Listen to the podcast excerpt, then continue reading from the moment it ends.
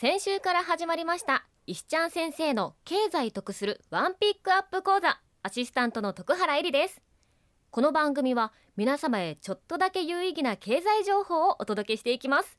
わかりやすく解説していただくのはワールドアイコーポレーションの石ちゃん先生こと石田正史さんです。よろしくお願いします。よろしくお願いします。さあ先生今週は私もすごく気になっている将来の年金は大丈夫？覚えておきたい年金対策です。徳原君日本は高齢化社会と言われてます。老後というと65歳以上のことを言いますが現在の日本の平均寿命は女性が87歳男性が81歳です。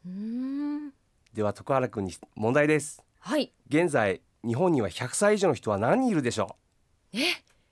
どれぐらいでしょう？1万人ぐらい。正解はなんとですね。はい7万人弱もいらっしゃるんですよ。あそうなんですか。これが2040年には30万人を超えると言われています。ええ すごいですね。長寿は嬉しいですがお金のリスクっていうのは気になりますよね。その通りです。現在の公的年金ではゆとりのある老後を送るお金は毎月10万円以上不足すると言われています。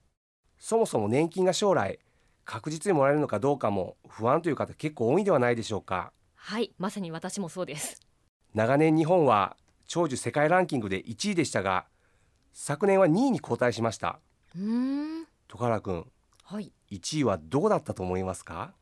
えどこでしょう？実はですね香港なんです。そうですか。香港にはですね実は日本のような公的年金制度がないんですね。ないんですか？えじゃあどうやってやってるんですか？実は国民のほとんどの方が個人年金保険に加入して対応しています。なるほど。お国柄が変われば老後の備えもいろいろっていうわけですね。はい。そこで現在注目されているのが確定拠出年金です。厚生労働省の調査では平成30年8月末時点で加入者が100万人を突破したそうです。おお確定拠出年金ですか。はい。でもう一つ老後の備えとして資産所得を持つという手法があります。株式や不動産。うん金などいろいろありますがその中でもフローを生む資産がより好ましいと言われています。はい、株式で言えば配当うん、不動産で言えば家賃収入などがそれにあたります。なるほど。わかりました。えそれでは最後に今週のワンピックアップお願いします。老後のためには早めの備えが重要。今からお金と資産との付き合い方を考えよマンション経営が好き大阪市北区のワールドアイコーポレーションはこだわりのサービスと人材であなたの不動産投資資産運営を全面サポート。詳しくはワールドアイで検索。さあ石ちゃん先生来週もちょっとだけお得な経済情報お願いします。うお任せください。